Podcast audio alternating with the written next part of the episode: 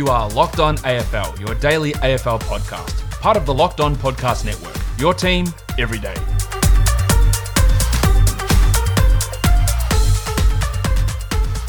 Welcome to Locked On AFL. I'm your host, Kane Pittman. Particularly with a pathetic effort from Pitt. I mean, it, it was the most disgraceful display I've ever seen from a big fella. And that's pretty hard on an individual, but he's going to have to live with that. And alongside me, as always, is Josh Lloyd. Lloyd is Lloyd. Lloyd to Lloyd. Lloyd. Lloyd. Lloyd. Kane, most people don't know this, but we actually have a long standing handshake agreement that we don't wear matching shirts when recording this podcast. Uh, the old, the old long-standing handshake agreement. I tell you, there's no one in the world that has more long-standing handshake agreements than Eddie McGuire. I can tell you. I can't believe it. Anytime any controversy comes up with the Pies, and obviously this is related to uh, the Geelong and Collingwood jumper clash or uniform clash or agreement that apparently no one else remembers except for uh, good old Eddie. It's it, well, it's it's been.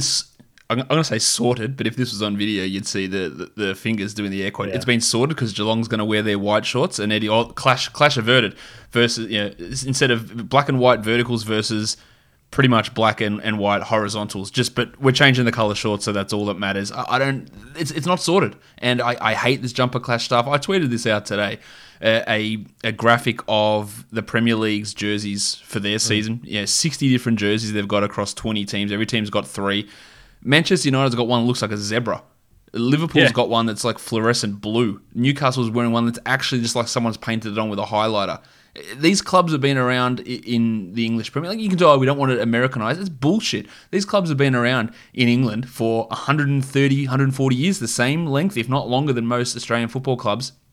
And they understand that a we want the product to look better on TV and for to not have um, there be these clashes. And you can say, well, we got away with white shorts versus black shorts for 100 years. yeah, the game is also played at probably 300% the speed that it was back in 1970, where they just got it and they didn't actually look where they were kicking it. They just booted the shit out of it as far as they could, and then someone would maybe mark it or would get punched to the ground. It's it's not an argument this is how we've done it for this amount of time. Why doesn't Geelong? They are the home team. Blue and white horizontal stripes. That is what you wear. You wear blue shorts. Collingwood, what you do Bring out something different. Wear fluoro pink with a yellow stripe. Who gives a shit? I- I- Just do something different. Wear light blue. Wear anything. Just wear something that's different. Not black with white stripes or white with black stripes. I don't give a shit about tradition. Make the game better. Grow. And actually, you know what you'll do? You'll sell more jerseys. And it is one of the most infuriating things that these people who think, like, and it's nearly always Eddie. Some teams do it really well. Carlton does it really well. Um, but then they still have missteps because Carlton plays the Bulldogs and then both teams wear blue. I know one's one Navy and one's Royal, but what are we doing here? It is the easiest fix of all time. You can have so much creativity thrown in it, but the teams just refuse to do it because oh, we've got tradition. Bullshit. Figure it out and fix it. This is not, I don't care what you're saying about these shorts. This problem's not fixed. Yeah, I was at the qualifying final last year, the Geelong Collingwood one, and we were sitting uh, on the on the bottom level, and we were actually pretty close to the interchange benches. So at a sort of a, a lower level, our sight line was was pretty low, just above what the players would have been, and it, it's it's impossible to tell across the ground. Uh, you, I don't. I know it's tough on, on TV, but at the ground as well, it's just impossible when there's a few players around to know where the ball is or who's got the footy. You just can't. And I think the the best example of this, when you look at teams and and why it just legitimately doesn't matter. Richmond won a flag with a full yellow uh, jumper on, and Richmond fans wouldn't care. Why would you care? Why would you care? The team just won a flag, and uh, I think the the tradition, the push for tradition, only comes from one club. It comes from Collingwood, and I, I actually don't blame uh, clubs like Geelong or other clubs pushing back on Collingwood and saying no, stuff you. Uh, because most of the other clubs have been able to do it, and they've just said, okay, fine. I mean, some of the jumpers Geelong have worn have been absolutely ridiculous, but they've done it and and every team virtually has done it now except for Collingwood and Eddie. I don't know who he's trying to uh, who is he trying to impress or who is he trying to stick up for? A, a bunch of eighty year olds that that are sticking around and care about tradition because no one else does. Literally, no one else does. Who cares? Well, not to this degree. team's winning. Like, if tradition's Yeah. important to a degree, but not to this degree. We're not The saying tradition Collingwood, of the club. Collingwood don't ever wear black and white. Port, you can't wear black and white. Like, no, what, what's, what, what are we doing here? Like, did you invent black and white? Like, what, sure. what's what's going on here? And the thing is, like, Kane, we've been watching footy our entire lives. We see a little bald guy running around. We know that it's Gary Ablett out there. Right, we, we know who that is. We we see you know, Scott Pendlebury. We know by the way he moves. Oh, that's Pendlebury. That's Collingwood. We can see he, the way he moves. We, this game was played earlier in the year over in Western Australia, and I was sitting down watching. I think it was the Thursday night game, and my partner was watching it. She's like, oh, "I can't tell what's, why the teams wearing the same clothes." She doesn't. She doesn't watch footy. She doesn't know anything about footy. She's why they're wearing the same clothes, and that's all well and good for you and me, established footy people. We can tell them apart. Just wear black and, and white shorts. That's the difference. Are you trying to grow the game? Are you trying to get more people involved? And they're looking and go, well, I can't see what the hell's going on. This game's moving at a million miles an hour. We don't know the rules, and now we can't even tell the teams apart. It makes it, it makes literally zero sense that there shouldn't be a, a an option for teams to, to wear something different. Geelong, you know, if they were the away team, they could go out there. They could wear a sky blue jersey with a giant cat on the front. Who cares? Like Carlton's done it right. They've worn, worn yellow jerseys. They wear white ones. They've worn light blue ones. They know how to mix it up most of the time. The interstate teams do it fantastically. Brisbane, Fremantle, Adelaide, they do it so so well. But there is still a lot of work to be done. Just and it, it actually could be a, a, massive like merchandise windfall. Oh, yeah, they'll make well. money. It, because no, these Premier League teams change it every year. They have one jersey, and they even change the design of that somewhat every year. There'll be like you know, bat- patterns put through the, the red of Manchester United, whether it's you know, zigzags or horizontal lines. They're sort of in the same color, but there, but they change it all the time. And then everything else, they just go, let's just go wild. And they bring a story behind it as well. This is what this is, you know, much like the NBA does with their, their city jerseys. It's something exactly. that's different and, and bring it in for one year and there's something behind it and it means something. Eh, whereas this is just absolute bullshit. And it's probably even number two on my list of things that the AFL's pissing me off about at the moment. No kidding. I tell you what, we have not seen you this fired up about almost anything, except for maybe potentially talking about the draft stuff. That got you fired up a little bit. There's no doubt about that. And actually, earlier in the season, you got pretty disappointed with the Bulldogs against Carlton earlier in the season. They're probably the top three uh, for you this year, but no doubt. I mean, Eddie's had a stinker. Just add this to the list of uh, uh, stinkers he's had this year. It's been a rough year for him. Uh, there's no doubt about that. But there was the, the Saints were trying to get Ben Long to play this week, and I, I don't blame them for going and appealing this decision, but I think ultimately it felt like it was going to fall short the attempt to get him out on the field, and it has. Yeah, he. Uh, we we said that it, it would be a struggle because his history of doing it, the fact that he did it, I think three times during that game, he attempted that similar sort of move. He had no intent to tackle. He got him high, not saying he deliberately hit him in the head, but he literally went to try and bump, and you missed it. They're going to get suspended. I don't think there's any any way around that. St Kilda should do everything in their power. I think it cost them 15 grand for the appeals. Fine, they have to do it. They're in a final, but the chance of it working were pretty slim. Yeah, and again, I mean, if you're a St Kilda fan, absolutely understand why you would feel a little bit ripped off when we've seen some of the incidents through the year. This is another frustration we've had. Unfortunately, uh, they they tend to change these rules throughout the year. For most of the season, it's been based on whether the guy gets hurt. Now the finals have come around, and all of a sudden they've decided to uh, base a suspension on the act. And I, I do think that potentially uh, part of this was the fact that this isn't the first time for long. And while uh, they don't carry over points as they've done in the past, it has become a bit of a theme with him. He he he, he probably needs to work on his technique when it comes to tackling and bumping. And, and unfortunately, uh, he's been a, a, key player for those for the Saints and with them already missing Carlisle and and Paddy Ryder, they they really could ill afford this, and it, it, does. It sucks for St Kilda. We'll talk a little bit more about Richmond St Kilda later in the show as we as we preview uh, preview that one. But I think now would be as good a time as any to um to talk about some interesting stuff that's happening with a club that has a relation to Ben Long, a club where his uh, his uncle played, Michael. Um, and we had talked about Adam Saad yesterday, or Adam Saab, as you so cleverly coined his name. Joe Daniher's out. He's not going to Sydney. He wants to go to Brisbane. This was, and I guess tomorrow we're going to be talking about that Orazio Fantasia's officially requested a trade back to Adelaide because that's the, the next one that's coming. But Daniher's now like, I'm out, I'm done. I want to go somewhere else. I want to leave Melbourne. Uh, and he wants to go to, to Brisbane now. Uh, I don't have any issue with Daniher wanting to leave. There's obviously things not right there at Essendon. We can see that, and they're yeah, making their noise. Well, if you don't want to be here and with a culture changing, then get out. That sort of idea. Um, he is uh, frustrated with the medical staff pretty clearly, and Brisbane's stellar medical record over the last couple of years has played a big part in him wanting to go there. Um, yeah, no, no one's surprised uh, about this, are they, Kane?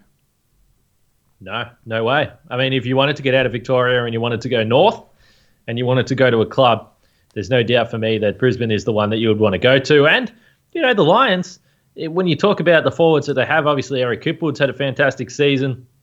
Daniel McStay a little bit up and down, and he's been in the league for a while now. So uh, there also is a little bit of a need there for Brisbane. So it seems like a perfect match. And again, as you spoke to, I mean, Brisbane have had some players that have come there that have been really injury riddled and they've been able to stay healthy. Lincoln McCarthy obviously stands out as one guy that's just been incredibly healthy since he's got there. He's hardly missed a game. I think the only game he missed was through suspension after only playing 29 games in around seven years at the Cats. So uh, that would give him some confidence. And, uh, you know, if you're Essendon at this point, to be honest, the whole Daniher saga. If I was an Essendon fan, while he's a fantastic player, I'd be a little bit over it. To be honest, I would just I would just be like, listen, I'm sick of dealing with this. We went through this last trade period. If you don't want to be here.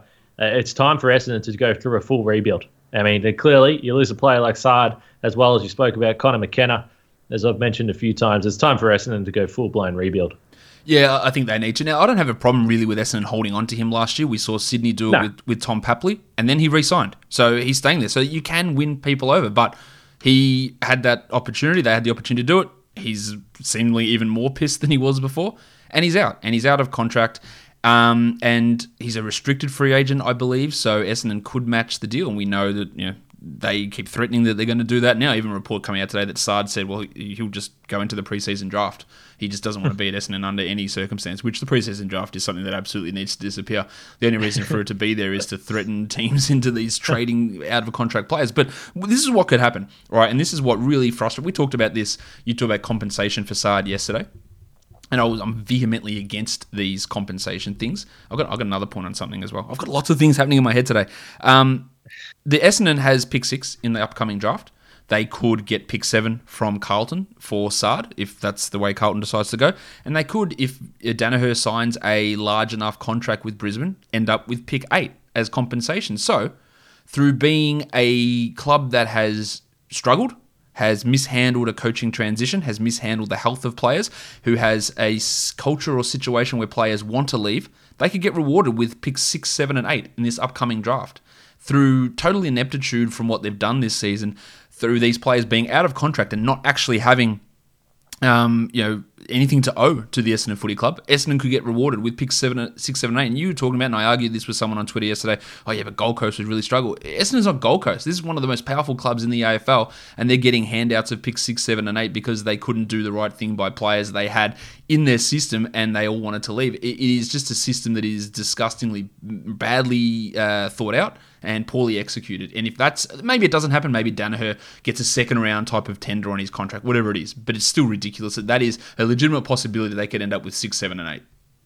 Yeah, I mean, really, it's difficult to fix now, though, and we sort of spoke about this yesterday. I thought about this a more, a bit more yesterday afternoon. I mean, it's been the snowball effect of, uh, first of all, the expansion and having all those draft picks and all those compromised drafts uh, through all those years for both the Gold Coast and the GWS, where teams actually really struggled to get access to the front end of the draft unless they they traded players for picks. And that's what the league set it up. They set it up that way because they wanted to bring in the Gold Coast and GWS uh, into the league and they wanted them to be as competitive as they could be ASAP because there was money involved and there's always money involved. And then they brought in a haphazard free agency system that really doesn't make sense.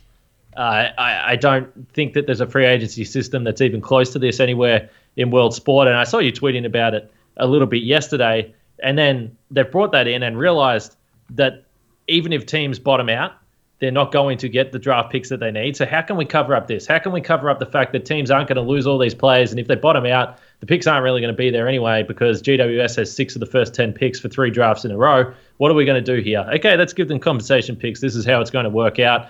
The restricted free agency makes no sense.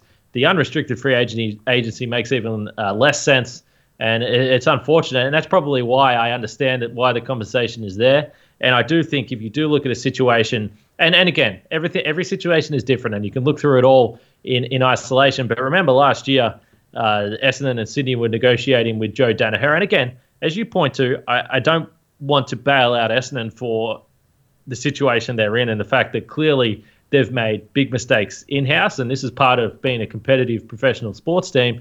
You have to get it right not only on the field, but perhaps even more importantly, the front office has to have has to run a good organization that people are going to want to play for. So I, I think that they're yeah. I mean, if you want to call it a bailout, from that point of view, it doesn't quite make sense. But this was kind of what I was talking about. Like you can talk about the medical stuff with Joe Daniher wanting to go to Brisbane, but I can probably tell you why he really wants to go to Brisbane because they're because they're good, because they're That's really of it, good, yeah.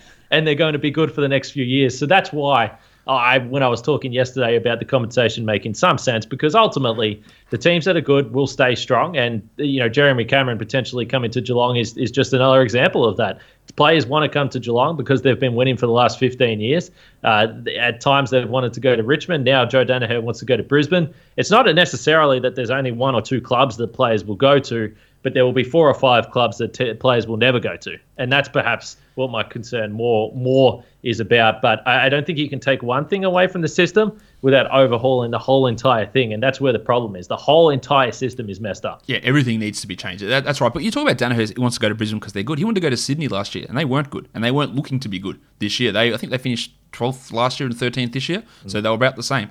Jackson Hately has requested to to leave GWS. He wants to go to Adelaide, who are literally the, the worst yeah. team in, in the league. So there are situations. Okay, not many people say they want to go to Gold Coast, but Brandon Ellis did. He went there last year. Like Lachie Weller moved up to Gold Coast, and I think with Anderson and Lukosius and Rowell and M- Miller and these guys stepping up, that and this is another thing I'll get to in a second, that players might want to go to Gold Coast. And I don't know how accurate this is, but with a vast portion of the league spending months up in Queensland this year, understanding that holy shit, winter. Nice. It's 20 degrees here. We have we have unbelievable weather. We have this situation where look, we're not in Melbourne dealing with 4 degree days where it's pissing rain. It is beautiful up here. Is that not something where they can go, well, hey, Gold Coast has actually got these young players. Brisbane looks pretty good. If, if, if that's something that's good for me and my family, the money's right, I've got a chance to actually build with these good these good young players.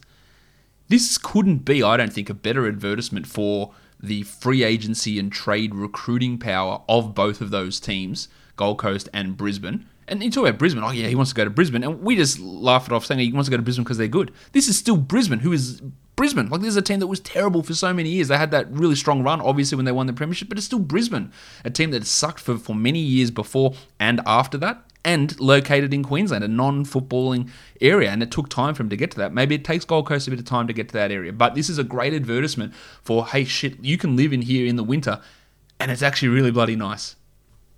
Well, yeah, I mean, they should have an advantage. I know I was speaking to, uh, just through doing stories and interviews and that sort of thing, speaking to, you know, club PR people that were in the hubs up in Queensland, and they would sort of say, ah, you know, and I'm not saying this was everyone, but occasionally they'd be like, oh, it's kind of tough in the hub. It's a little bit boring. And it's like, come on, man. It's like eight degrees here in Melbourne right now. You're out there in the sun wearing shorts and a t-shirt. Yeah, I mean, that, that should be a, a pretty good recruiting uh, crew that they have to get players up there. There's no doubt about that. And I, I think you're right. I think the, the guys have been spending their whole winter up at the beach uh, this year probably did make a couple of players think about it. That's for damn sure. I don't think it's going to be uh, just changing everything and everyone's Yeah. going to be flocking up there, but it's definitely something that's going to be in players. And it, but even the, the, when you went to Perth, like man, this Yeah. really good weather over here.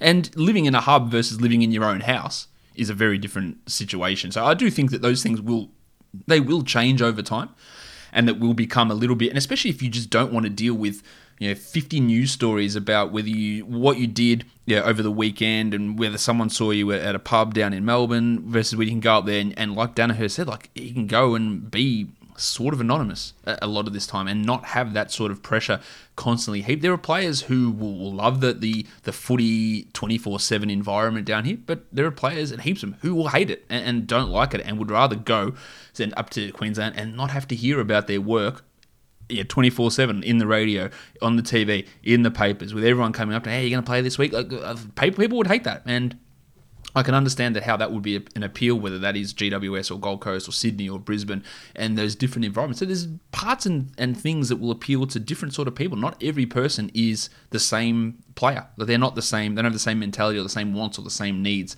and that sort of stuff. Uh, I think we'll see, start to see that get developed over the coming uh, coming years. Hopefully, we'll see how we'll see how that goes. But hopefully, we can get a little bit more you know, equity into it. I think some of it did start with Gold Coast last year, with Ellis moving up there. Like that's that's a yeah, a player coming from a premiership team who's a good player moving up to Gold Coast. Uh, That's that's step one in that. I think. To be fair, once you win a flag, why wouldn't you want to move to the Gold Coast? You've done it. You've Yeah, achieved it. But that's You've it. the But that- ultimate. that's the thing you do. These players who are second tier at Richmond, pay him a little bit more. get him into this environment. He makes the move. He develops along with these other players. The next bunch of guys follow on. I, think it will start to really, uh, and, and as as this idea of player movement and team building becomes more ingrained in AFL culture, we'll see we'll see more of it rather than uh, we'll want to go to Hawthorn. Jeez, I tell you what, uh, if you ever want to get Josh going on anything, just just bring up the uh, the, the free agency and, and draft compensation, and he'll go for nearly a, a, whole show. We've almost run out of time. Are we going to talk about Richmond St Kilda now? Yeah, let's uh, let's do it. Let's talk about the game that is coming up on uh, on Friday night. Um, Tom Lynch, as we said, is going to be back, but it does look like they're going to keep Mabior Chol in the team, and Jake Aarts has been uh, allegedly officially told that he will be losing his spot in the team for Lynch to return. So they are going with that uh, that bigger lineup with St Kilda. No long, obviously, no Ryder, no Carlisle. They're bringing in uh, Marsh, and it looks like Robertson could be coming in there as well. And, uh, and Battle is probably the other inclusion for St Kilda. That's not official at this stage, but that is the way that things seem to be looking at this point. Yeah, to me, this is Richmond looking to stretch the Saints because obviously with with Ryder out and Jake Carlisle as well, they're staying tall if they keep Mabior Chol in there. And and Jake Aarts, I mean, he he has to consider himself pretty unlucky here. He's kicked 14 goals and he actually has played every single game since round five, which is the week after uh, the Tigers lost to the Saints during the home and away season. Aarts has been uh, he's kind of an annoying player. Um, just a little hungry goal sneak, but he always gets on the end of him, and he's been tough, and he sort of doesn't mind the competitive stuff as well. He's been a really, really good player for for them. And again, when we look at how talented the Richmond Smalls are, uh, he's just sort of moved straight into that mix and been an instant contributor. So I actually would have had him penciled in as a guy. Sure, he'll be on the fringe, there's no doubt, but I thought they would have gone with him over uh, Mabior Chol and keeping that that tall uh, player in the lineup, the third tall, I guess, because with Lynch, Riewoldt, Chol, and also Nankervis. So a pretty tall lineup for the Tigers when you include uh, Balta Grimes and Astbury as well. So they're definitely going in tall for me. This is them trying to stretch the Saints. Yeah, because yeah, obviously St Kilda losing Carlisle and Ryder and not having players uh, of that caliber to replace them is going to is going to put that stretch. And then of course Richmond's got that bunch of real real little guys and small quick players and high pressure players as well. It probably is the right mix. It puts that additional pressure uh, onto St Kilda. Um, I'm not sh- look. I know St. Like St. Kilda beat Richmond earlier in the season. Um, it just feels like it's just co- completely not representative of what we're going to expect in this game, though. Yeah, it, it, and listen, we said this last week. I think most people said this that it was going to be really difficult for Collingwood to beat West Coast. So we know in finals, uh, nothing is for certain. And I actually heard a comparison on a podcast I was listening to. Uh, I can't remember what podcast it was now, but I was listening to someone talk about this game, and they said it kind of reminds them a little bit. And hey, this this might bring a smile to your face, Josh. It reminds them a little bit of the Bulldogs Hawthorn semi final from a couple of years ago, where no one thought that the Bulldogs were going to beat the Hawks. They came in, ended up bundling them out in straight sets, and we know what happened after that. But if you go back to the round four game, the Saints, 15 goals, three to 10 goals, seven for the Tigers. And again, we've harped on this all season long, but it was the Saints' ability to get easy shots on goal. So they only had four more shots on goal for the day. Their accuracy clearly was the difference in this game. And again, it's because they got shots close to goal. So this is statsinsider.com.au as always. But the Tigers had uh, just two shots from within 25 meters on the day. The Saints had eight. They had eight shots from within 25 meters. Of course, uh, they kicked seven of those eight. So seven easy goals for the Saints, three to Butler, uh, two to Lonie, and two to uh, Dean Kent in that game. So and they were all in the goal square. And I still remember this play.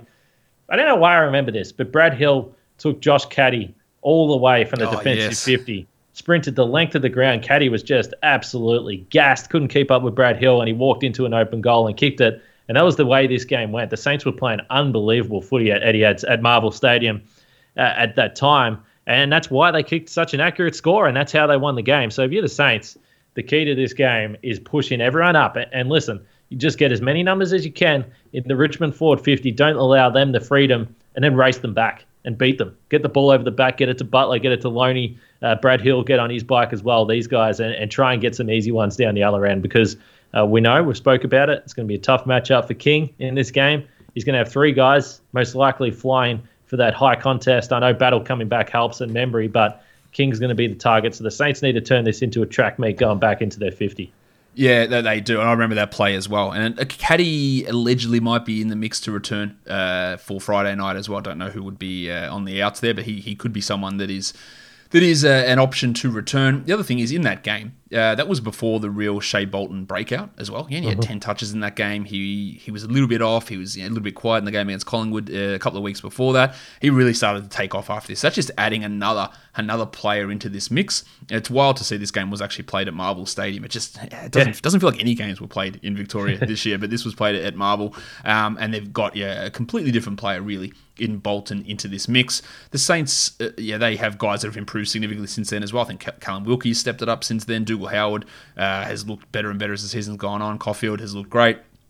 Um, and let, us see what they get out of those you know, running wingers like Hannebery and Hill, who you know, was really good uh, against the Bulldogs last week. Hill, yeah, as you said, w- was one, probably one of his better games in his one against Richmond. But they, if, if they don't fire, then that, that run does limit that ability to get those easier shots at goal. And that's really what it's going to come down to. It feels like because if they're just playing, um, yeah, more to Richmond style, that it, it won't really work out for St Kilda.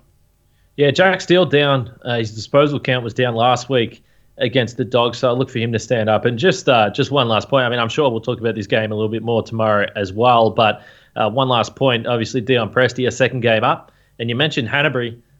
It's his third game, but he had to bye in between, so it's the first time he's had to play back-to-back games. So we'll see how he uh, pulls up with this one as well, uh, especially because it is on a six-day break, obviously for the Saints here. So uh, we'll see. We'll see. I, I really hope that this is going to be a high-scoring game. It certainly was at Etihad because you know for the most part, Richmond ten goals, seven sixty-seven. That's been close to a winning score in a lot of games this season, but it was the Saints that were able to to outrun them there. So I think if the Saints are going to win, they're going to have to kick probably 70 plus points, and generally. Uh, based on what we've seen in 2020, that means it's probably going to be an entertaining game.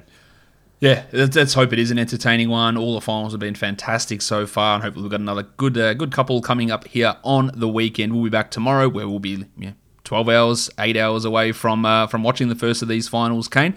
We'll be excited to see how that uh, how that all goes down, and uh, I can't wait.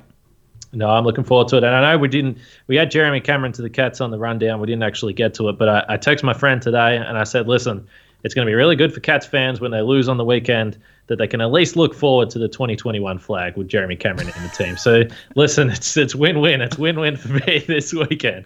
All right, I think we'll I think we'll leave it there with that sort of nonsense, guys. Subscribe Apple Podcasts, Google Podcasts, Stitcher, Spotify. Give us a five star review on the old Apple Podcasts as well. And today I'm going to leave you with a shout out to Hayden Skipworth.